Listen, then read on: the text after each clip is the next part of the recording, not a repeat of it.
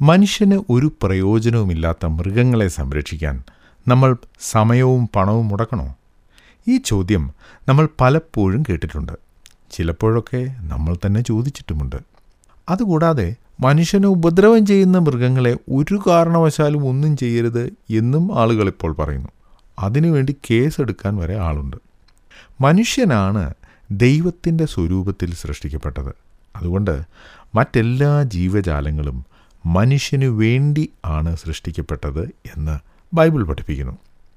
ദൈവം തിരഞ്ഞെടുത്ത ഇസ്രയേൽ മക്കൾക്ക് യഹോവയായ ദൈവം കൊടുത്ത കൽപ്പനകളിൽ മനുഷ്യനെക്കുറിച്ചും മൃഗങ്ങളെക്കുറിച്ചും കൽപ്പനകളുണ്ട്. മനുഷ്യന്റെ ആദ്യജാതനെ കടിഞ്ഞൂലിനെ വീണ്ടെടുക്കണം എന്ന് ദൈവം പറഞ്ഞു. എന്ന് വെച്ചാൽ അവനെ പ്രതിനിധാനം ചെയ്ത് വേറൊരാൾ ദൈവം മുമ്പാകെ ഉണ്ടായിരിക്കണം. ലേവ്യരാണ് അങ്ങനെ ദൈവസന്നിധിയിൽ മറ്റുള്ള ആദ്യജാതന്മാരെ പ്രതിനിധീകരിച്ചിരുന്നത്. ഇതുപോലെ ആദ്യജാതനെക്കുറിച്ചുള്ള നിയമം കഴുതകളുടെ കാര്യത്തിലും ഉണ്ടായിരുന്നു.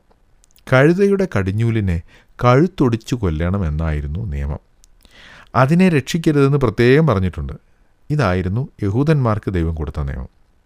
ഇത്തരത്തിൽ കഴുത്തൊടിച്ച് കളയേണ്ട ഒരു കഴുതയാണ് യേശു ഉപയോഗിച്ചത് എന്ന് പലരും കരുതുന്നു. മാത്രമല്ല യേശു ഉപയോഗിച്ച കഴുതിയെ കെട്ടിയിട്ടിട്ടിയാക്കുകയായിരുന്നു എന്ന് പ്രത്യേകം പറഞ്ഞിട്ടുമുണ്ട്. ഈ കഴുതയെ കൊണ്ടുവരുവാൻ യേശു തന്റെ ശിഷ്യന്മാരെ അയച്ചു. അതിനെ കെട്ടഴിച്ചു കൊണ്ടുവരണം. ആ സമയത്ത് ആരെങ്കിലും എന്തിനാണ് ഈ കഴുതിയെ കെട്ടഴിച്ചു കൊണ്ടുപോകുന്നത് എന്ന് ചോദിച്ചാൽ കർത്താവിന് ഇതിനെ കൊണ്ട് ആവശ്യമുണ്ടെന്ന് പറയണം. ഇങ്ങനെയാണ് യേശു തന്റെ ശിഷ്യന്മാരോട് പറഞ്ഞത്. അവർ യേശു പറഞ്ഞതുപോലെ തന്നെ ചെയ്തു. മനുഷ്യന് ഒരു പ്രയോജനവും ഉണ്ടാകാൻ ഒരു സാധ്യതയുമില്ലാതിരുന്ന ഒരു കഴുത. ആർക്കെങ്കിലും ഉപകാരമുണ്ടായിരുന്നെങ്കിൽ അതിനെ വെറുതെ അപരിചിതർക്ക് കൊടുക്കുമായിരുന്നോ? ഒരിക്കലുമില്ല. എന്നാൽ ആ കഴുതയെ കൊണ്ടുപോകാൻ അവർ അനുവദിച്ചതിന്റെ കാരണം ഒരുപക്ഷെ ഏതായാലും കഴുത്തൊടിച്ച് കളയേണ്ടതല്ലേ? ഇവർ കൊണ്ടുപോയാൽ ഈ കഴുതയുടെ ശവം കുഴിച്ചു മൂടുന്ന പണി ഒഴിവാകുമല്ലോ എന്ന് അവർ കരുതിയിരിക്കാം. എന്നാൽ അത്തരമൊരു കഴുതയെയാണ് യേശു ഉപയോഗിച്ചത്.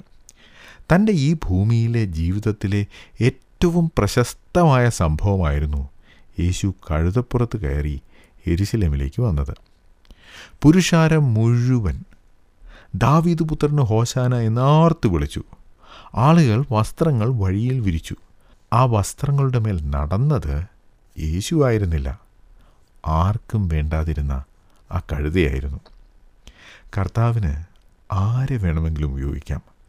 നിങ്ങളുടെ യോഗ്യത കുറവുകളൊന്നും അതിനൊരു തടസ്സമല്ല. നിങ്ങൾക്ക് മനസ്സുണ്ടായാൽ മാത്രം മതി. ഞങ്ങളെ വിളിക്കുവാൻ ആഗ്രഹിക്കുന്നുവെങ്കിൽ പൂജ്യം ഒൻപത് എട്ട് എട്ട് പൂജ്യം രണ്ട് രണ്ട് ഒന്ന് ഒമ്പത് അഞ്ച് ഏഴ് എന്ന വാട്സപ്പ് നമ്പർ ഉപയോഗിക്കുക.